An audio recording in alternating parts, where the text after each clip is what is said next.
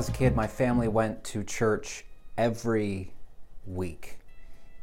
In fact, if one of us were sick or if there was some catastrophic event that was prohibiting us from attending church, the rest of that week it just felt off. It felt like our sense of time had been altered because of our lack of participation in our community with our church. I, I was there a lot, which meant that I heard a lot of sermons growing up. And with some pastors, you could almost anticipate where it was that they were going. Some of them told the same stories all the time, some of them reverted back to similar passages all of the time. Some of them you could predict when they would cry in the sermon, which was a lot of fun for 13 year old boys that were sitting in the back trying to stay out of trouble. But some of you have been listening to me speak for going on seven years, actually, going on eight years. Um, and with that, I would assume that there's specific patterns that you may have picked up on, or phrases or, or themes that I come back to with regularity. That was something that came to my mind this past week when Laura texted me and wanted to know if I could find a link for her to a sermon that I did on a certain passage. And I knew immediately uh, one of the sermons because we were in the midst of a longer sermon series on this. Uh, particular text. We were looking at Isaiah 40 through 55 in the latter half of the first year of, of TRP being in existence and into the second year, ma- mainly because we were navigating some difficult waters as a church and we were attempting to reconcile our own doubts and struggles with the faithfulness of God that we see in this block of text. But as I reflected even further, it went beyond that sermon series, and this is something that I've come back to time and time and time again, often in moments like this where we are confused, where we are scared, where we are anxious, where we are fearful uh, of what's happening and some of our thoughts, perhaps, about God and what God is up to are shifting or being threatened by what we see in the world around us. I want to return again to this text tonight because I believe that it still has things to say. And perhaps like a familiar song uh, this might strike some of the notes that will uh, bring about some, some hope and some harmony and some shalom, some peace in our lives. This is Isaiah chapter 49, beginning in verse 13. It says, Sing heavens, rejoice earth, break out mountains with a song. The Lord has comforted his people and taken pity on those who suffer. But Zion says, The Lord has abandoned me. My Lord has forgotten me. Can a woman forget her nursing child? Fail to pity the child of her womb? Even these may forget, but I won't forget you. Look, on my palms I've inscribed you. Your walls are before me continually. Your builders come quickly. Those who destroy and demolish you will depart from you. Look up all around and see, they are all gathered. They come to you. As surely as I live, says the Lord, you will put them all on like ornaments, bind them on like a bride. The word of God for the people of God in order to understand Isaiah, we have to do a little bit of nerd work. And actually, this is like my fourth or fifth time through uh, this sermon. And I keep paring it down because I know that you've heard this before. I, I treasure uh, this teaching where we get to talk about the three Isaiahs, and we have the different authors of Isaiah 1 through 39, and 40 through 55, and 56 through 66. And part of me just feeds on that because it's mildly controversial in some circles, and you know I like starting a little controversy sometimes in my teaching. Actually, uh, it shouldn't be controversial at all, though. That's the problem. And for some people, just because it says in the first couple of verses of the book, these are the visions of Isaiah ben Amoz, Isaiah son of Amoz, who was an 8th century prophet they believe that that means that the entire 66 chapters of this book must have been written and must have been the visions of that 8th century prophet, whereas most scholars would say there's a decided shift between chapters 39 and 40. They would say that Isaiah 40 through 55, it's almost like it's a completely different author writing in a completely different time with a completely different context that that author or that authorial community is addressing. In Isaiah 1 through 39, we have the Assyrian Empire that's looming and threatening destruction over Israel in the north and Judah in the south. Uh, remember, at this time, these are two completely different um, kingdoms with different kings and different militaries and different centers of worship and different political alliances. They're, they're two different kingdoms. And eventually, uh, Assyria does, in fact, destroy Israel in 722 BC. And towards the end of Isaiah 1 through 39, there's a threat to Judah that the same will happen to them. And then in chapter 40, it's like we've completely moved into the future, 150 years, in fact. And now we're not in the 8th century anymore, we're in the 6th century, and we're not looking at Assyrian uh, impending destruction. We are in the midst of the reality of Babylonian destruction of Judah.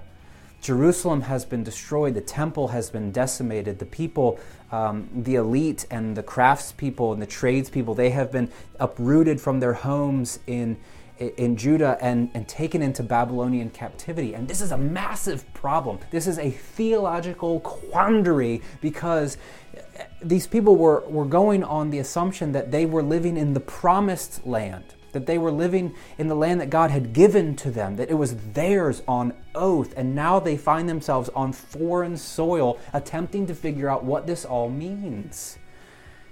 Wondering if God still loves them, if they are still in covenant with God, if there's still this tie in the relationship between God and God's people or if everything has changed, if God is now absent and God is now gone and God is now uh, onto something else. We have this shift between Isaiah 1 through 39 and 40 through 55. There's also another shift in 56 through 66, but that's an even uh, further context where now the people are back from exile and they're in the land and they're looking around trying to figure out what to do now. But in this moment here, in, in the passage where we're um, thinking tonight in Isaiah 49, we have this moment and, and the context is exile. The context is uh, displacement. The context is fear and anxiety and anger and bitterness. The context is doubting and, and worry and wonder what it all means and where do we go from here.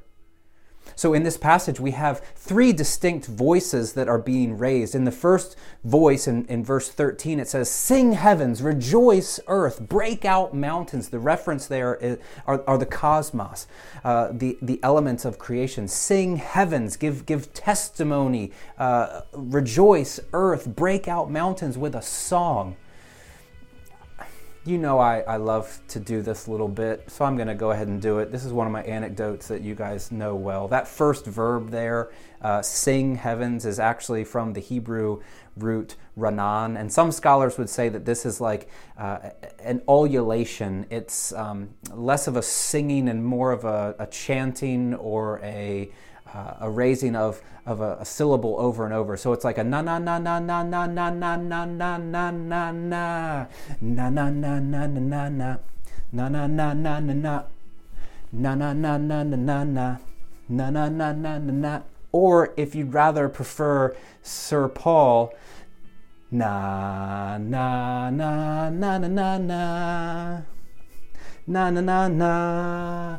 Hey Jude, he's just down the hallway sleeping. Na na na na na na na na na na na. Hey Jude.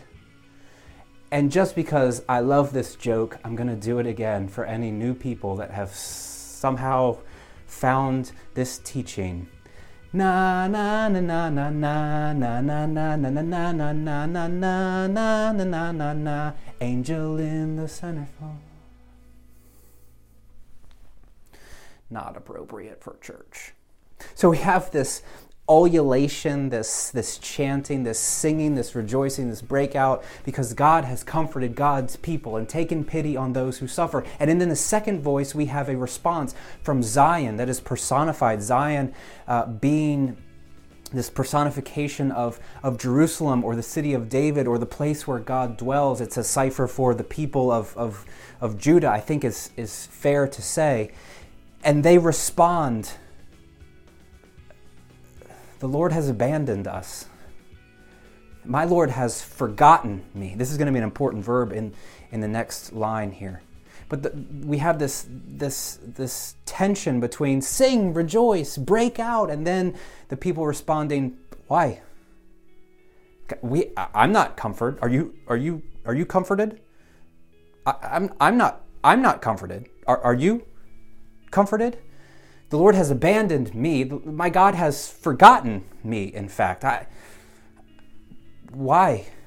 Why would we sing and rejoice? That's like it's, it's this cynical response of one who is filled with, with doubt, and their circumstances have completely shifted their understanding of the world. And can you understand like why this passage is so meaningful? Because in the midst of of our circumstances and our struggle and our suffering, we have a people that we can uh, resonate with.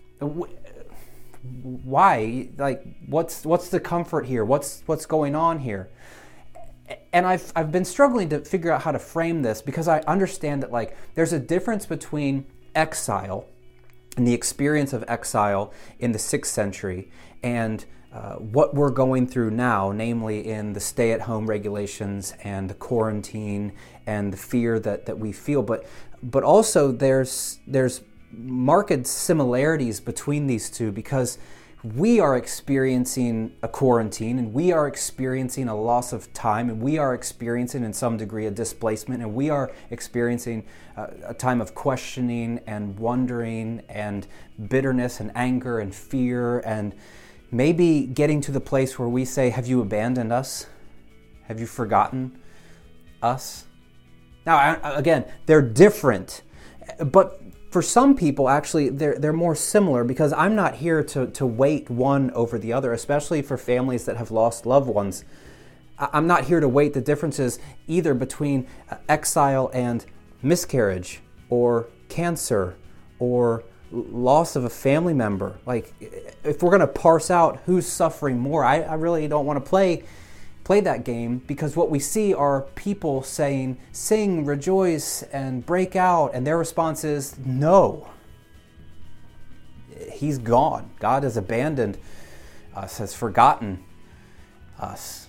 And then the third voice of, of this passage in verse 15 is, is God, and, and God begins to respond to the jadedness and the doubting of the people by placing this metaphor. And actually, if you want to think about this, it's important for us to remind ourselves that any sort of uh, God talk that we offer, it's metaphorical. It does not encompass the exhaustive nature of God.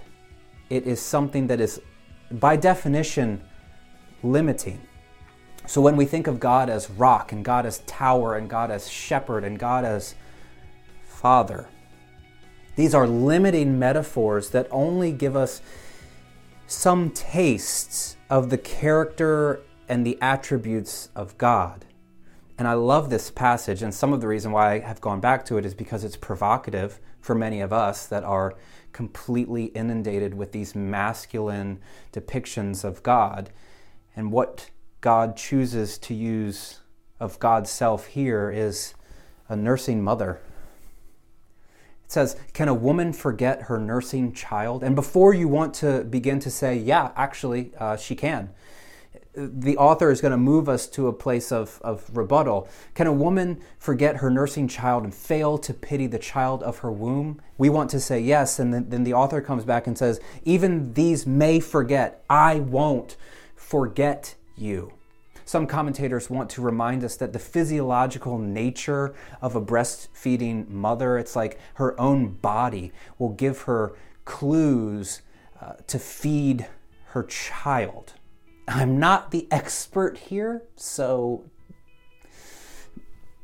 But it's important for us to remember this that this image is, is it's expansive in its scope and it allows us to see God in a different way as a nurturing, loving caretaker, not as a cold, callous judge or lawmaker, but as one who feeds and supports and loves her children. And this is the metaphor that comes back to the people in the midst of their God has abandoned me, God has forsaken me, God has forgotten me. In verse 15, that same verb is used three times. Can a woman forget? Even they even these may forget. I will not forget. And it's like answering the rebuttal of verse 14 where the people say God is gone and God says no I'm not. And then in verse 16, perhaps the reason why I keep coming back to this passage because there's been some key moments in my life where this verse has taken on uh, real importance for me in helping me to reclaim and uh, remember who who I am and how much God cares for me despite my circumstances. The the verse says, "Look, on my palms, I've inscribed you. I've tattooed you. I've marked you. Now, again, in, in this passage, this is Zion, uh, but I think it's fair for us to extrapolate beyond that and to include not only our communities, but ourselves. Look, on my palms, I've inscribed you. Your walls are continually before me.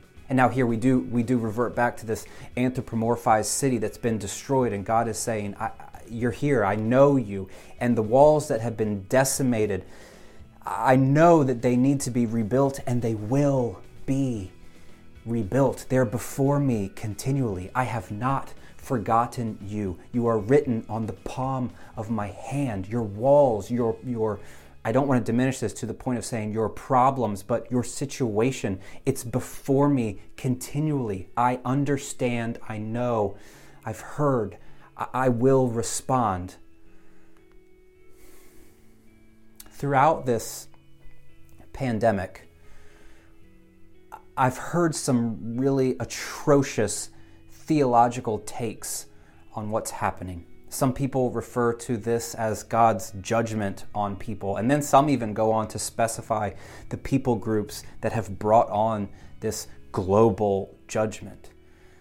Other people will use phrases that they've memorized and sort of throw them out there callously, like, this is God's will. And we hear that stuff, not just in the midst of a, a pandemic, but we hear that in the midst of uh, miscarriage and death. And we hear that in the midst of perhaps even something as uh, grotesque as sexual assault and abuse. And we hear people that don't know any better say, This is God's will for you. And I just want to say, that isn't true. If we gain any sort of character of God from this passage, it's one who says, Can a nursing mother forget child. You're inscribed on the palm of my hand. I know you. Your walls are before me. And I don't have the answers as to why things are happening. I don't have the answers to um, what is, is going on here, but I at least can offer this that this isn't a judgment or a test. This isn't meant for us to learn something. This isn't uh, happening so that um, that families, especially for the families where they have lost loved ones already, or they are being separated from their loved ones, where their exile is more uh, literal in the sense of this displacement. This isn't God's doing, this isn't God's will for you or for your loved one. That doesn't make sense to the full character of God that we receive in the Bible. And while these well meaning people might have theological takes from things that they've heard and gathered I just don't think they're right because they don't make sense. A loving God would not bring on a miscarriage. A loving God would not send cancer to your spouse or to your child. A loving God would not inflict these sorts of things on the people to accomplish some part of that loving God's will. I think it's better for us to, to sort of step back and in the midst of our own struggles to remember that it can be true that God has not forgotten us, that God has not abandoned us, that God has not forsaken us, that we are inscribed on the palms of God's hands, and yet there is something happening around us that is bigger than us and evoking fear in us and causing us to wonder what is happening without then saying that this is God's great plan for the world and for God's people. One of the things that has brought me more hope um, than many other things over the last seven years in the different circumstances that I have been through is the simple truth that God grieves with those who grieve. That God sees what is happening in the world and enters into the suffering with us. We see this most notably, perhaps, in the suffering of Jesus, who is like us in, in every way and suffered greatly so that we could have life. I'm hopeful that in the midst of this that our understanding of God is not being so distorted that we feel our theology can only hold weight if we say things like, This is God's will, or This is God's judgment, or This is God's doing.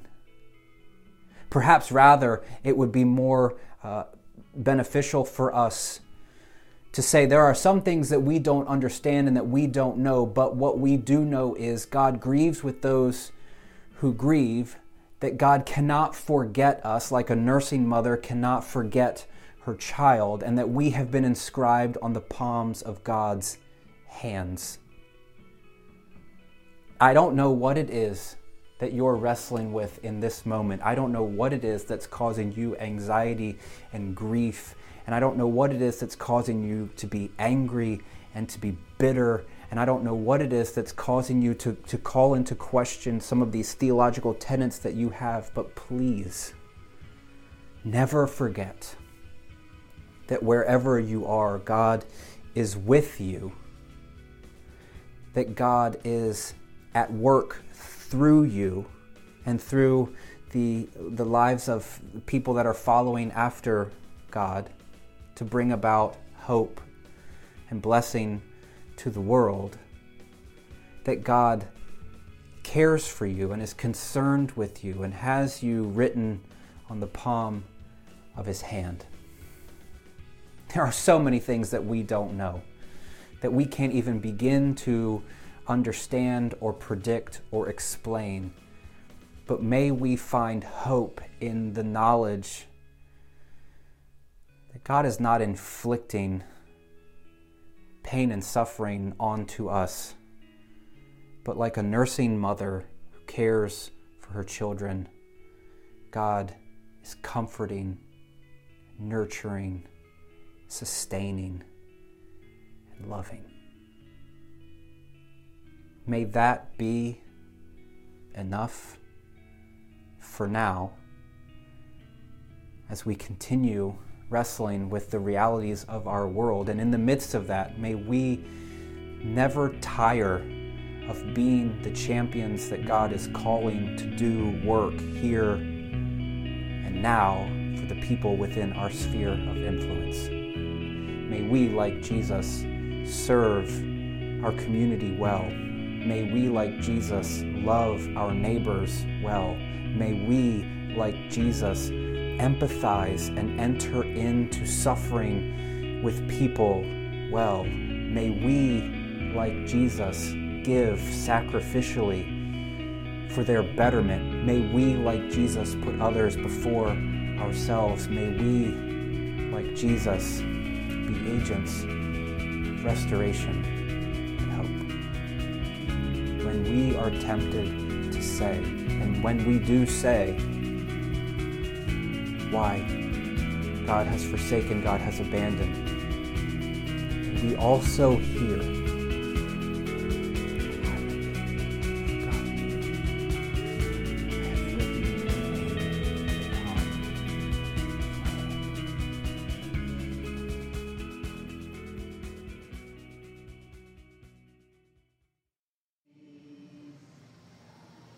Praise God.